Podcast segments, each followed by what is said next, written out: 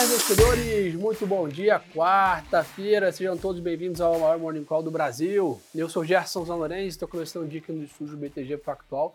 Quem está comigo da bancada hoje é nosso grande economista, Léo Paiva. E aí, Gerson, tudo bem? Tudo bem, Léo? Bom dia, vamos lá. Vamos lá.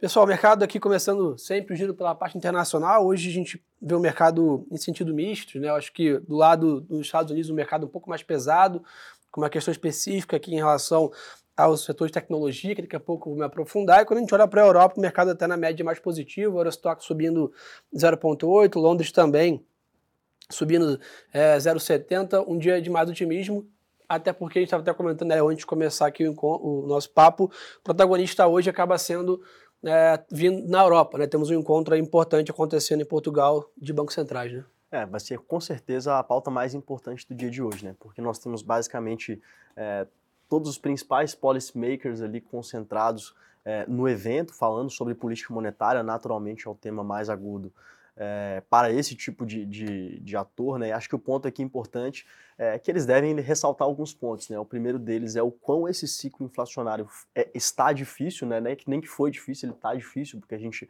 agora basicamente vive um momento de desinflação, os preços continuam crescendo mais no ritmo menor, é o que a gente espera para esse ponto do ciclo econômico e para esse ponto do ciclo de alta de juros também.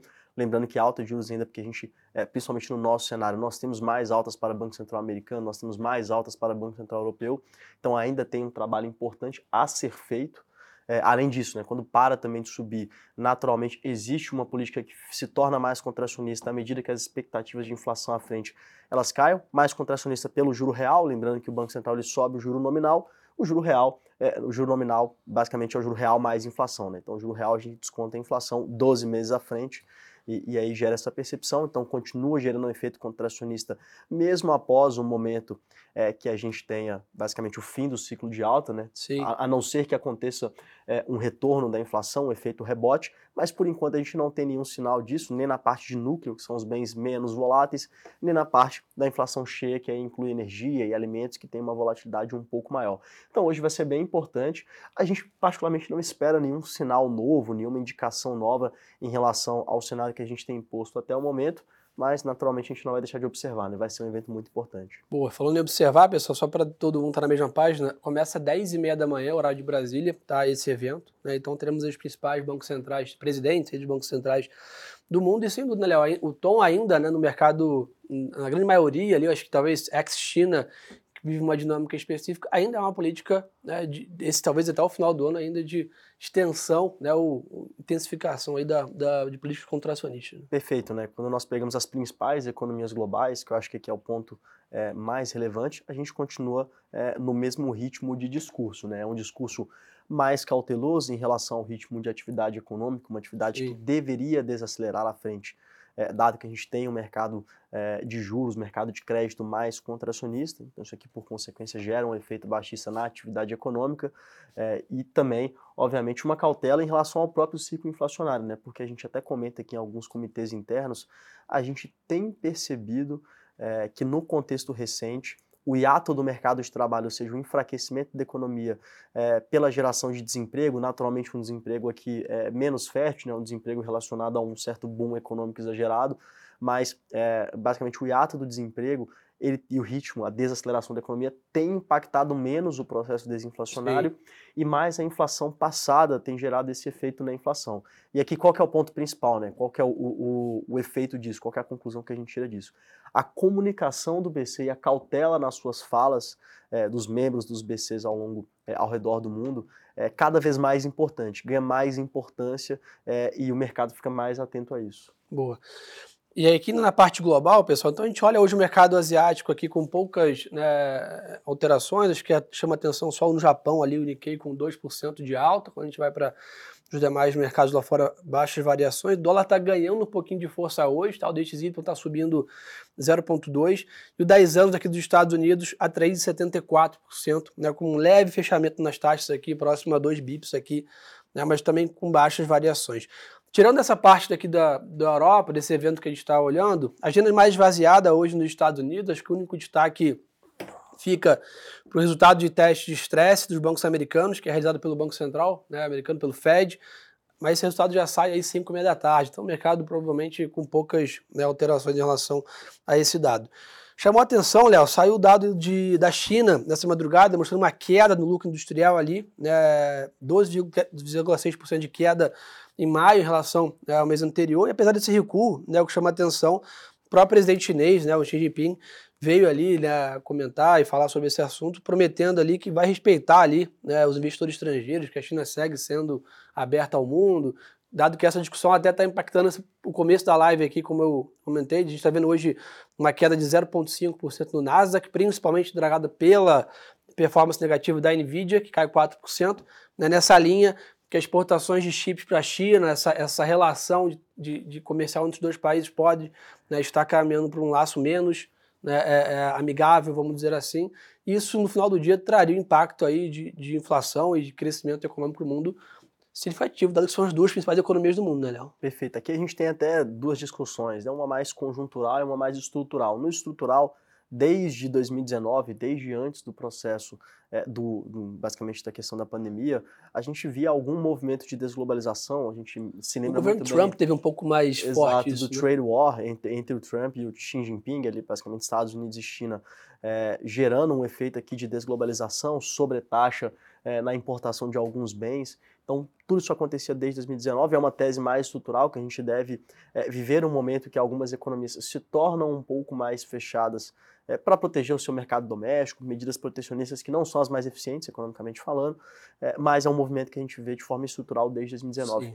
Por outro lado, conjunturalmente falando, é, existe uma preocupação em relação ao mercado de tecnologia sobre a interferência do governo chinês. Existe uma preocupação em relação a esse tema. Essa fala que você comentou do Xi Jinping, ela justamente é, vai ao encontro é, da, dos membros do mercado que esperam uma redução dessa preocupação, ou seja, que esperam que o governo chinês não interfira essas falas tentam trazer alguma tranquilidade, mas obviamente é um ambiente volátil e que guarda uma incerteza relevante. A gente continua observando, é, naturalmente, e até pela carteira de BDR, o Vitor Mélio, o Bruno Lima sempre comentam Sim. aqui, é, é, é, difícil ficar de fora dessas teses estruturais. A própria carteira de BDR pegou a tese de NVIDIA, mais de 100% de alta desde maio do ano passado. Apple, Microsoft. Quando ela foi colocada na carteira, além de Apple, Microsoft. É difícil ficar desse tipo de, é, longe desse tipo de tese estrutural, que é o que tem puxado também o S&P e o Nasdaq, por outro lado, a gente sempre tem alguma cautela, por isso a gente prega é, o respeito à alocação definida por seu perfil como investidor, como também é, uma pessoa que olha mercado e entende que aqui a gente sempre busca um retorno ajustado ao risco adequado. Boa. Na parte global, para finalizar, pessoal, a gente está vendo hoje petróleo com 1% de queda, mas, é, é, desculpa, com 1% de alta, né, nesse patamar de 73 dólares aqui, né, o Brent, WTI ali flertando com 68, que a gente vem falando aqui, né, Léo? Você sempre comenta com a gente essa lateralização do petróleo. Né? Ah, final de semana tivemos um movimento específico ali em relação ao possível evento armado né, interno dentro da Rússia, depois o mercado reduziu essa pressão no domingo, e o petróleo fica flertando com esses níveis de 73, 75, 72 já há algumas semanas, né? Perfeito, né? Acho que aqui existem dois pontos que são importantes. É, primeiro, né, a curva, um ponto mais técnico, a curva de petróleo, dos contratos futuros de petróleo, ela é uma curva que a gente chama de backwardation, ou seja, os preços no futuro eles são mais baixos que os preços no presente. Então é natural que ocorra uma queda, uma queda. Por outro lado, à medida que os contratos eles são rolados, existe um efeito técnico que é o rolling yield. Então, basicamente, quando a gente passa para o próximo contrato, acaba gerando um efeito altista nesse uhum. contrato. Então, naturalmente, é esperada uma queda nos preços à frente, é, por essa evolução da curva de petróleo, mas também tem um efeito altista é, é pela questão técnica também. Então, acho que um ponto mais aqui teórico. E aqui, partindo para o mercado em si, o que, que tem acontecido? Continua uma preocupação em relação ao ritmo de consumo de petróleo da economia americana. É o principal consumidor de petróleo do mundo, é, é um importador net aqui, apesar de produzir bastante petróleo. E, e ponto importante: caso a economia americana sofra uma desaceleração suficiente para reduzir a demanda pelo mercado de petróleo, ele pode se tornar não deficitário, que é a situação atual. Por consequência, os preços deveriam ser mais baixos. Hoje, o operador do mercado de petróleo, o hedge fund, ele prefere ficar de fora dessa tese e aí a gente vê um preço mais baixo do que o que a gente é, estima que deveria ser para esse momento, dado o déficit, ou seja, uma oferta menor do que a demanda no mercado de petróleo. Boa. E nessa linha, o minério de ferro hoje apresenta uma leve alta em Singapura, chegou a negociar no meio da madrugada em queda, reverteu esse movimento. Né? Aqui, esse mix de feelings aqui em relação à China ainda segue sobre a mesa. Né? A gente vê ali os dados, né? o, a, o filme, vamos dizer assim, ainda com, com, com dados mais negativos, decepcionando no mercado, porém quando a gente olha ali a fala né, do presidente, quando a gente olha a fala dos membros do Comitê Econômico da China, são sempre falas trazendo ânimo, trazendo mais perspectivas de estímulos, melhores né, entregas de indicadores para o segundo semestre. E aí, até que ponto o mercado fica dando esse benefício da dúvida se esses números vão vir ou não, né, Léo? É, exato. Acho que o mercado aqui é, acaba sempre em compasso de espera em relação a uma notícia mais positiva, né? Acho que por um, por um lado, é, se construiu uma expectativa muito grande, né? Que a gente uhum. até até aquela, aquela frase clássica, né? Basicamente, felicidade é expectativa menos realidade, né? A expectativa acho que foi criada, foi muito elevada, mas ainda assim é um quadro que a gente espera mais estímulos à frente. A gente espera uma aceleração desse processo, mas, obviamente, né? Gradual, de forma disseminada é, e controlada. Não é o cenário do começo dos anos 2000. Boa. E o Bitcoin também segue estável aí acima dos 30 mil dólares, tá? Uma pequena alta hoje aqui, vem se consolidando aqui nesse patamar de preços, que também em média, vamos assim, nesse compasso de espera aqui, aguardando né, essas decisões aqui de juros e, e, bancos centrais reprecificando aqui os portfólios mundo afora. Para o Brasil, bora? Vamos lá. Vamos lá, pessoal. Aqui o destaque, sem dúvida, ontem foi né, a ata do Copom, junto com, com o IPCA 15, né, de junho, que saíram né, os dados. E aí o mercado, basicamente, dá para dizer que viu uma ata menos hawkish, Léo, e aí basicamente a curva voltou a precificar ali com. Já tinha essa precificação, mas vamos dizer assim, chancelou esse início de corte de juros em agosto? É exatamente isso, né? A gente, inclusive, reforçando, nosso cenário base é um corte de 25 pontos base na taxa de juros em agosto. Acho que não foi descartada uma visão até um pouco mais, mais dovish, né? Então, um corte de 50 pontos base, 0,5% na reunião de agosto. E por quê? Quando saiu o comunicado, é, eu até, a gente até havia comentado aqui nos bastidores, fica um calendário um pouco perverso para o Banco Central para fazer um comunicado é, detalhado e um comunicado mais dovish, um comunicado já sinalizando com mais é, propriedade essa taxa de juros é, é, menor, esse corte em agosto. Por quê? Porque basicamente a ata saía às 8 horas da manhã, 9 horas da manhã IPCA 15 e no dia 29 amanhã decisão do Conselho Monetário Nacional sobre, sobre a meta de inflação, meta. que é uma decisão super importante aqui para é, é, basicamente ancorar o processo inflacionário. E aí quando vem a ata ontem, por que, que o mercado achou, bom, ela aqui realmente é, parece contratar um cenário de corte de juros na reunião de agosto e, e uma visão mais dove em relação a, a, ao comunicado. Porque na ata a gente tem um detalhamento maior. Na ata a gente conseguiu perceber algumas questões, como por exemplo, o quanto o Banco Central foi enfático na manutenção é, da confiança no regime de metas de inflação e, e, nas boas práticas em relação ao regime de metas de inflação, o quanto isso poderia acelerar o processo de desinflação, ou seja, o processo de ancoragem das expectativas de inflação no contexto à frente. Foi muito enfático em relação a isso. Também é, mostrou a discordância entre os membros do comitê em relação ao momento de início de corte de juros. Essa discordância já é um sinal de que existe uma parte importante do comitê que deseja uma taxa mais branda, uma taxa Sim. em processo de queda.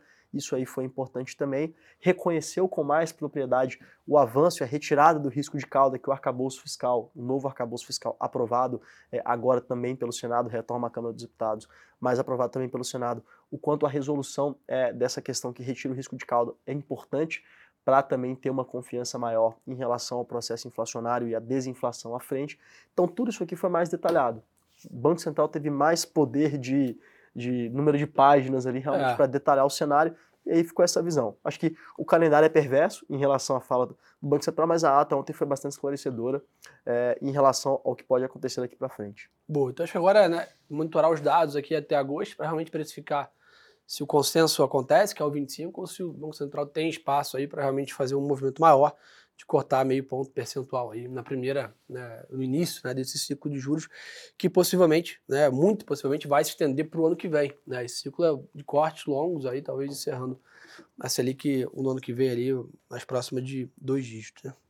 É, acho que a gente até poderia pensar em um cenário até um pouco mais construtivo. Né? Hoje, a nossa projeção base é uma taxa de 10% no final do ano que vem, é, com viés baixista. Com viés baixista, mas muito importante é, o que o próprio BC comentou em relação à manutenção da confiança no regime de metas. Até se a gente relembrar o ciclo de juros na época do Ilan, é, ele começou com um ritmo, ficou com a taxa elevada por bastante tempo, começou num ritmo lento de cortes, 25, 25 bases, é, mas ele encerrou entregando uma taxa próxima de 6%. Sim. Foi um juro bastante baixo, porque ele gerou uma confiança muito grande é, na, basicamente no Banco Central, na gestão do Banco Central e no quanto o Banco Central teria capacidade de ancorar a inflação é, no centro da meta. Essa, essa confiança, esse processo fez com que a gente tivesse uma abertura para ter uma taxa até mais baixa. Então, quando a gente fala aqui em 10% no final do ano, naturalmente é com um viés baixista. Boa. E nessa linha ainda de, de juros, pessoal, tá, tem também noticiado bem aí a entrevista que o presidente do Senado, Rodrigo Pacheco, disse ontem, né, que protegerá a autonomia né, do Banco Central e, entre aspas, aí, a redução da taxa básica de juros acontecerá dentro de um cenário de autonomia do Banco Central. Essa parte né, que a gente tem visto tanto no Senado quanto na Câmara de Deputados em tentar manter né, o que foi aprovado né, no passado e, eventualmente, a independência aqui do, do Banco Central, certa parte também ajuda a contribuir para que a gente tenha menos volatilidade, mais previsibilidade e espaço para redução de juros, né, Léo? Perfeito, né? Acho que isso aí é super importante, esse aspecto é, mais legislativo aqui, né? É. Não sei se é entre aspas ou não, mas um pouco mais é, jurídico vai ser super importante também para manter é, as boas práticas e, e, tudo caminhando com um cenário mais benigno. Sim. Pessoal, a parte de empresas aqui, a gente viu ali a, a, a, primeiro que voltam né, o mercado de capitais aqui, tivemos algumas precificações né, de follow-ons ontem, hoje também temos alguns books aqui né, de algumas empresas vindo né, a mercado para captar dinheiro ou até fazendo né, fusões, isso já é um início de uma melhora no ambiente econômico aqui no Brasil. Né, a gente viu também a Sanepar vai pagar 269 milhões praticamente em JCP e a Neoenergia 387 milhões aí também em JCP, que dá 31 centavos né, por ação. Então a gente começa agora né, já estamos na última semana aí, né, de junho, última semana do segundo tri, última semana do primeiro semestre, né, então provavelmente já, né, mais para frente começamos já a falar de temporada de balanços e primeiro recap aqui de, de, primeiro semestre, então ficar de olho aqui nessa parte das empresas também podem fazer bastante preço para a gente monitorar. Sem dúvida. Mais algum ponto, Léo? O que, você acha? Eu acho que esses são os pontos mais Boa. importantes hoje em relação ao cenário, a agenda mais esvaziada, é, mas a gente fica concentrado nesse evento é, lá na Europa, com, com, os membros dos bancos centrais dos países desenvolvidos, e também, obviamente, concentrado aqui na evolução das discussões políticas e da discussão em relação é, à própria meta de inflação, né, que amanhã a gente tem uma data base super importante. Pessoal, o recado mais importante do dia, só para lembrar a todos daqui a 10 minutos começa o BTG Talks. Né, então temos aí, né, ao longo do dia, diversos encontros com vocês aqui, falando de todos os temas praticamente, pessoal, bolsa, juros, commodities, dólar, alocação de portfólio, criptoativos, day trade. Então, né, para quem ainda não está inscrito, né, procura aí BTG Talks né, no Google, vai aparecer de cara já o link para se inscrever. Parada obrigatória, esse é aquele tipo de evento fácil de assistir, com conteúdo de excelente qualidade. Eu também estarei lá no segundo painel, daqui a pouquinho encontrando vocês, então não percam essa oportunidade de acompanhar o BTG Talks, um evento aí único que muita gente pergunta, pô, onde é que vocês se preparam, o que, que vocês leem, o que, que vocês acompanham para operar mercado. É esse tipo de evento que a gente não perde de jeito nenhum. Léo, obrigado pela parceria obrigado, de sempre. Uma boa quarta-feira de negócios para gente, pessoal. E lembre sempre que o melhor ativo é sempre a boa informação. Um abraço.